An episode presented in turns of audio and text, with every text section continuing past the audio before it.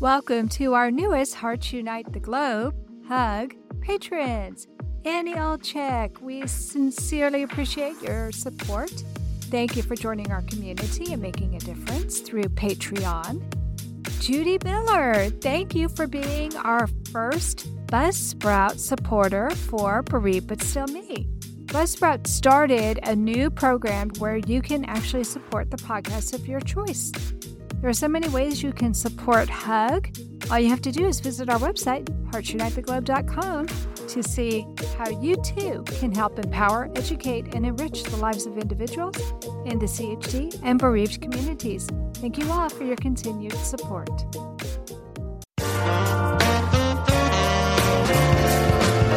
Welcome to Heart to Heart with Anna. I am Anna Jaworski and the host of today's program. This is the third episode of season 12, and our theme this season is organ donation and transplantation. I'm very excited today to feature two guests, and both of the guests have appeared on shows earlier this season. We have Michael Liben and Jamie Alcroft. Both of them have come on to talk about their stories regarding organ donation and transplantation. Today you'll hear the rest of the story. Jamie Alcroft has been entertaining audiences as part of the comedy duo Mac and Jamie for over 35 years. His appearances with Mac on The Tonight Show, both with Johnny Carson and Jay Leno, led to 125 original episodes of the syndicated half hour comedy break with Mac and Jamie. Today's show is entitled Michael and Jamie, an interview with an organ donor recipient and a donor's father. Michael is the father of Liel Liben. Liel was born with double outlet right ventricle, or DORV, and a ventricular septal defect, or VSD. In her life, she had three heart surgeries. At age four, Liel was diagnosed with autism, and then at age 13 with epilepsy. Michael opened season 12 by telling us about what it was like for him when his daughter passed away and his family decided to donate her kidneys, her lungs, her liver, her pancreas, skin, cartilage, and a cornea. Jimmy Alcroft, on the other hand, received both a liver and a heart, and he was on episode two of this season. We'll be talking with Michael and Jamie about what it was like for them to face death, what it meant to them to welcome life, and what organ donation and transplantation means to them. And I'm going to start with you. Welcome to Heart to Heart with Anna, Jamie. Thank you, Anna. It's wonderful to be here with you and Michael. And welcome to you, Michael. It's good to have you back. It's always nice to be here. Thank you. Well, Michael, earlier this season, you and I talked about some of the people who received Liel's organs. Some people don't understand how donating your daughter's organs could turn the sadness of her death into a celebration of how her life could somehow be a blessing for somebody else. Can you tell us about the phone call you had with one of your daughter's recipients and how that made you view your daughter's life and death?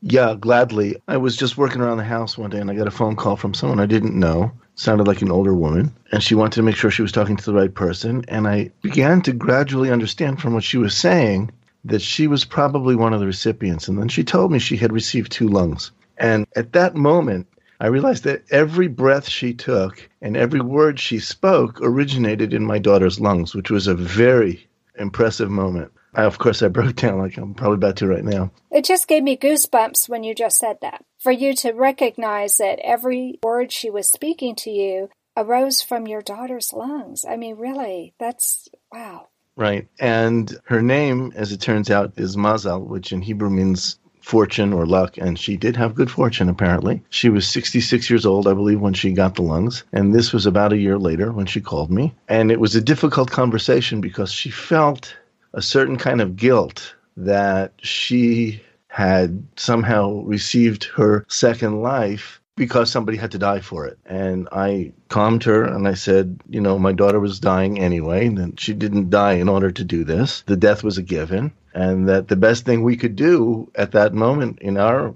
great misfortune was to make the best of it in a way that could help somebody else live. And she said, well, the doctors told me that, and my family told me that, and my rabbi told me that, and my social worker told me that. But until you told me that, didn't work. She somehow needed some sort of absolution from the donor or from the side of the donor that made it all right. I don't know if everybody feels that, but she certainly did. It was a moment where I felt that I was a year later after the physical transplant, I was completing for her the process. Uh, in fact, I only spoke to her one or two more times after that, and it was on the anniversary. And she's fine and doing well. And it's always a pleasure to hear her voice because, in a sense, I'm hearing my daughter's breath coming back at me. Now, when we made this decision, I think I've said this a million times, but the decision to donate was the easiest decision we ever made because we took a very difficult moment and we turned it as much as we could into something positive. To save a life is always a good thing.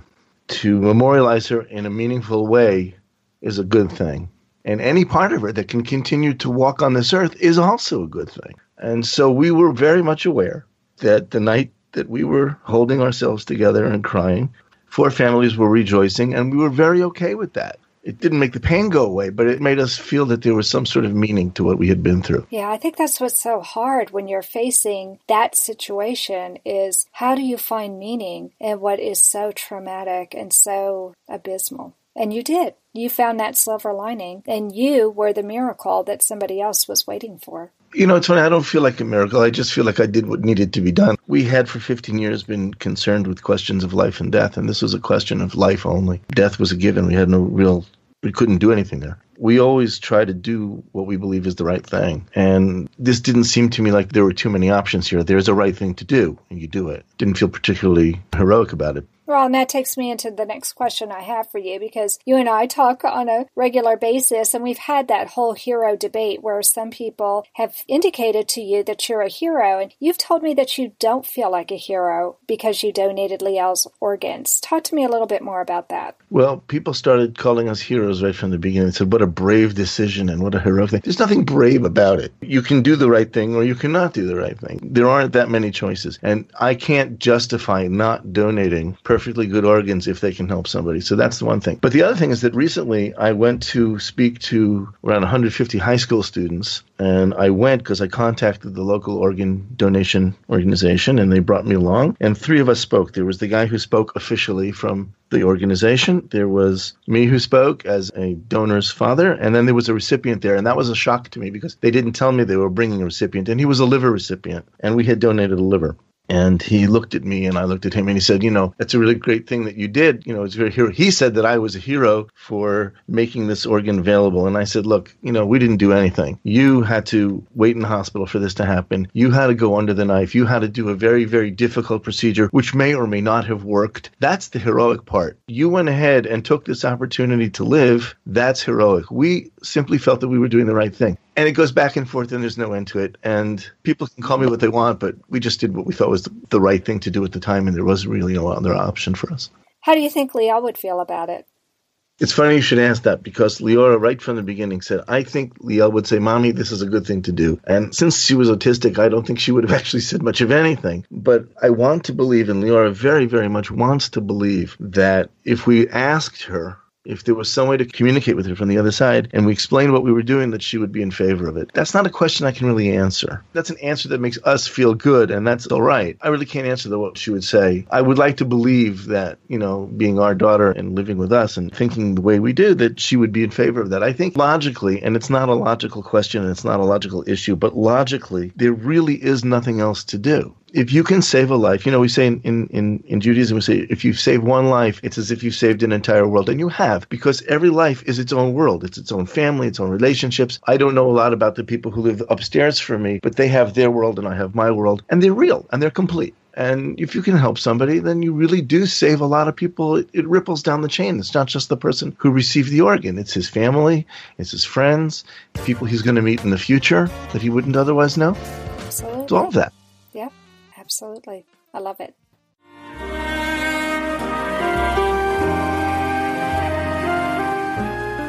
Home Tonight Forever by the Baby Blue Sound Collective. I think what I love so much about this CD is that some of the songs were inspired by the patients. Many listeners will understand many of the different songs and what they've been inspired by. Our new album will be available on iTunes, Amazon.com, Spotify. I love the fact that the proceeds from this CD are actually going to help those with congenital heart defects. Enjoy the music.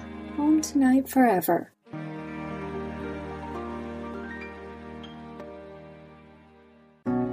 Texas Heart Institute were offering us a mechanical heart, and he said, No, Dad, I've had enough. Give it to someone who's worthy. My father promised me a golden dress to twirl in. He held my hand and asked me where I wanted to go. Whatever strife or conflict that we experienced in our long career together was always healed by humor. Heart to Heart with Michael. Please join us every Thursday at noon Eastern as we talk with people from around the world who have experienced those most difficult moments.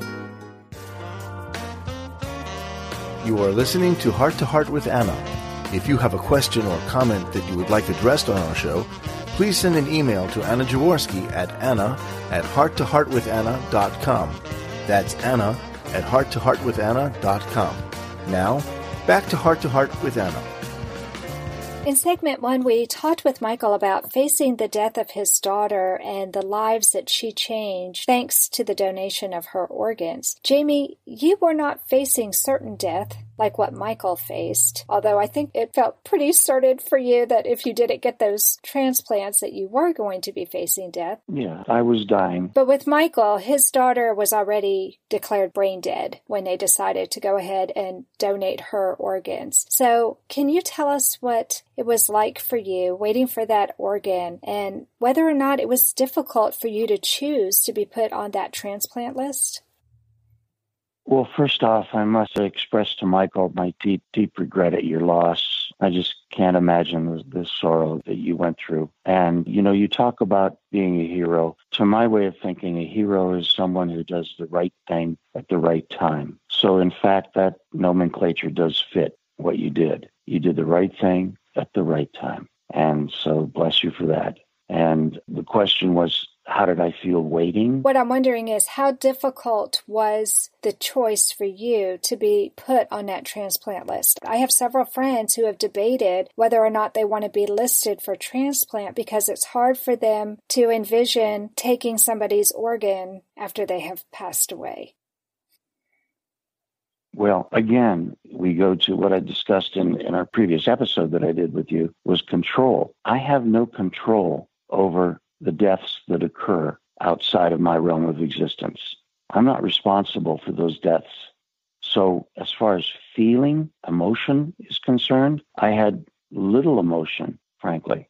I am sorry for the death of anyone who dies. It certainly diminishes us as a human race, yet the birth and the rebirth that takes place in this world every day is joyous, is something to be joyous about. So it's hard not to feel guilty, but I don't feel guilty. It's hard not to feel selfish, but I don't feel selfish.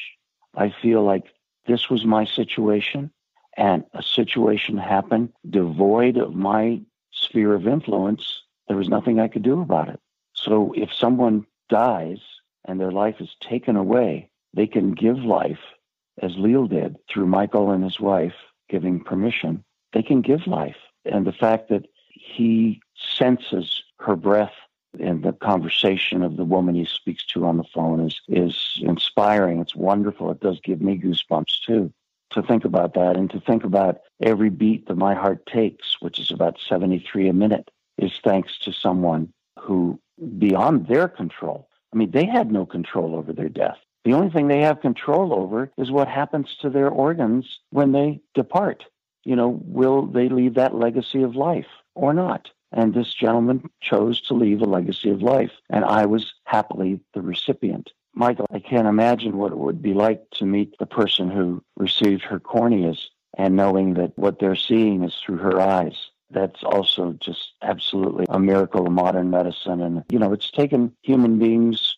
a few decades to get used to the idea that they can save eight lives their skin tissue alone can save over a 100 lives. But we're getting there, and it's through people like you and decisions like you have made, you and your wife have made, Michael, that that move us forward as a race, as a human race. I love that. And I also love your definition of a hero. So now Michael can't get out of being a hero.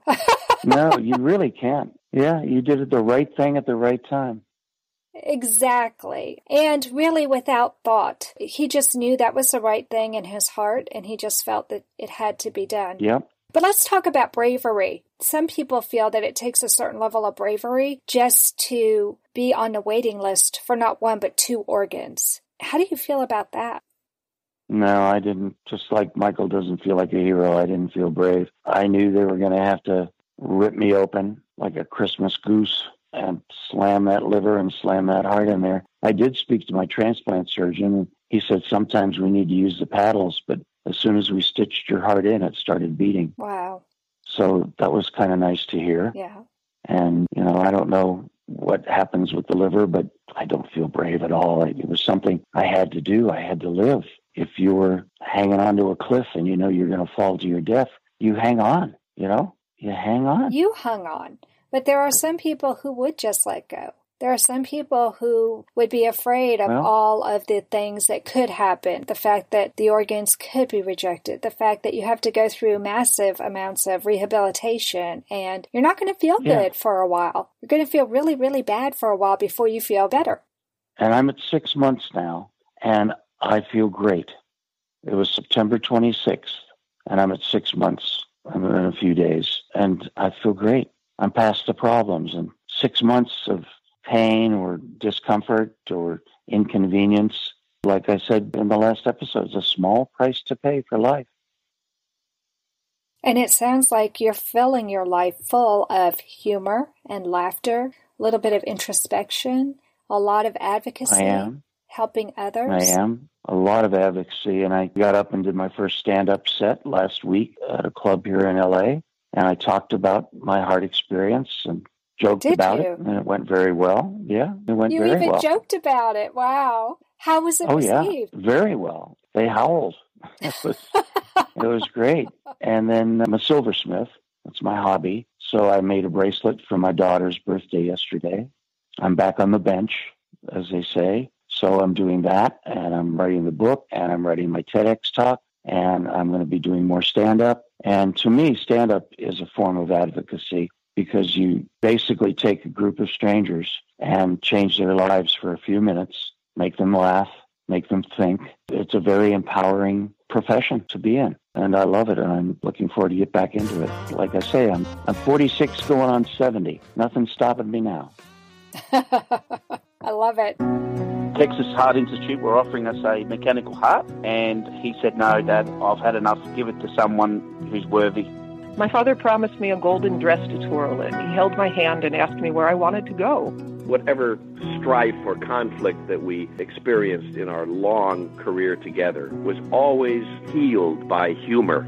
Heart to Heart with Michael. Please join us every Thursday at noon Eastern as we talk with people from around the world who have experienced those most difficult moments. I am with Origami Owl Jewelry and we personalize lockets. It has helped me heal so much by having that locket. I've had other friends and customers who have created lockets. They love their lockets and they gift lockets to people who are bereaved or they're celebrating somebody To get your own Origami Owl locket, contact Nancy Jensen on Facebook or her website, nancydanceme.origamiowl.com.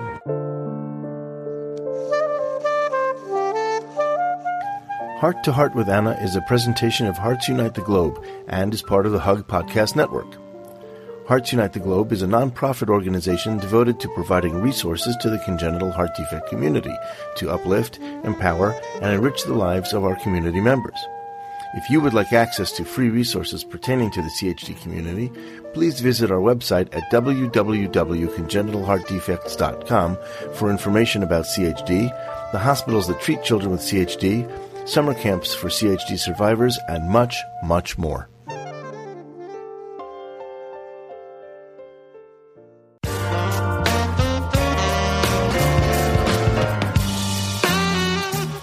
Well, friends, we're back and we're all in the studio together. And I'm going to give Michael the chance to ask Jamie a question. Hi, Jamie, and thanks very much for your Hi, kind Michael. words earlier. I know what you said before, how you don't feel responsible for what happened to make the organs available for you, and, and I respect that, but I'm still curious in those first few moments, or even before that, when you were in the hospital thinking, wondering what was going to happen, did it occur to you that at the same time your family would be singing and dancing, that there would be a family that would be sitting and crying? And did that have any effect on you? Absolutely. And I have total empathy for their grief. I too have experienced grief in my life, so I know what it's like to lose a loved one. I think many of us do, unfortunately. So I'm an empathetic person, and I certainly felt empathy for them, whoever they are. Like I say, I thank this guy. I've named him Brian. I don't know. I came up with a name that's with a Y, B R Y A N, just to give him a name. And I thank him every day. I'd like to add to that. I think that being a good comedian requires empathy. You have to understand what you're talking about in a way that you can make other people feel it in their gut and laugh. So I, I totally understand right. that. Yeah, that's right. Short answer I did, of course, think about them, whoever they are and were, and whatever the circumstance was, which I'll never know. Would you like to meet them? They didn't want to meet me. Mm-hmm. It was their choice. So it's not an applicable question Mhm. because I had no choice in the matter. Would I like to meet them? Yeah, that was my I don't, question. I don't know. Mm. I, I honestly don't know the answer to that. If I have an opportunity to meet them, then I will decide whether I want to or not, and whether I would like to or not. The organs are functioning. The procedure took care of what it had to take care of, and that is my life. And I am also still a donor. And so someday when I pass, I hope that my family's grief will be at least slightly alleviated by the fact that I'm giving life through my death. It's interesting because here it's the recipient's option to meet. And I've had that Mm. phone call. I got a couple of fax messages to me from a second person, and I met one family. I met the family of a seven and a half year old girl. And recently, my mom, who's now what did she receive? she received a kidney. And it's amazing because the day before, the mother had been told, We're just not going to get it. And they started packing her up to go home. Yeah. And then Yeah. the, the cavalry came over the hill with my daughter's kid. And Wow. and it's funny because my mother now, who's 91, was uh, recently hospitalized. And while we were sitting in the waiting room, this guy comes up. He says, "Michael, is that you?" And I look up, and it's the father of that little girl. I haven't seen them for four years. Mm.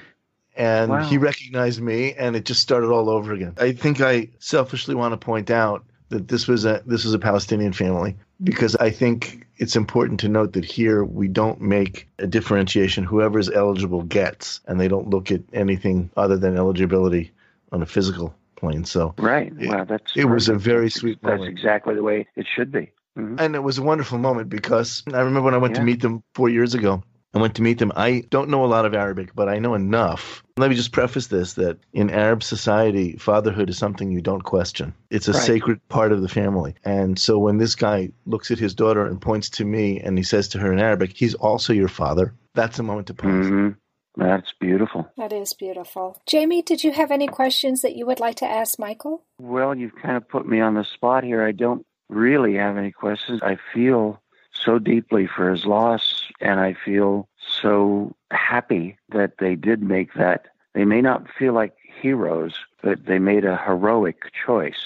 So, if you want to put it in those terms, to donate their daughter's uh, organs, it's a choice that I would hope everyone in the world would make given the same set of circumstances. I wish I, I felt more than just grateful to my donor. And I'm going to go on and try to pay tribute to his life, as I'm sure that the recipients from, from Liel will do. There's a certain responsibility that Yeah. comes with receiving someone else's organs. Mhm. And and that responsibility is to do something about it, to live your life in perhaps a different way. And I have chosen advocacy to try to pay back. And you never know, these people I'm speaking to, they might donate a heart or liver or a cornea to someone who goes home and just raises a family and sends Yep. their kids to college. But one of their kids goes on to find a cure for cancer.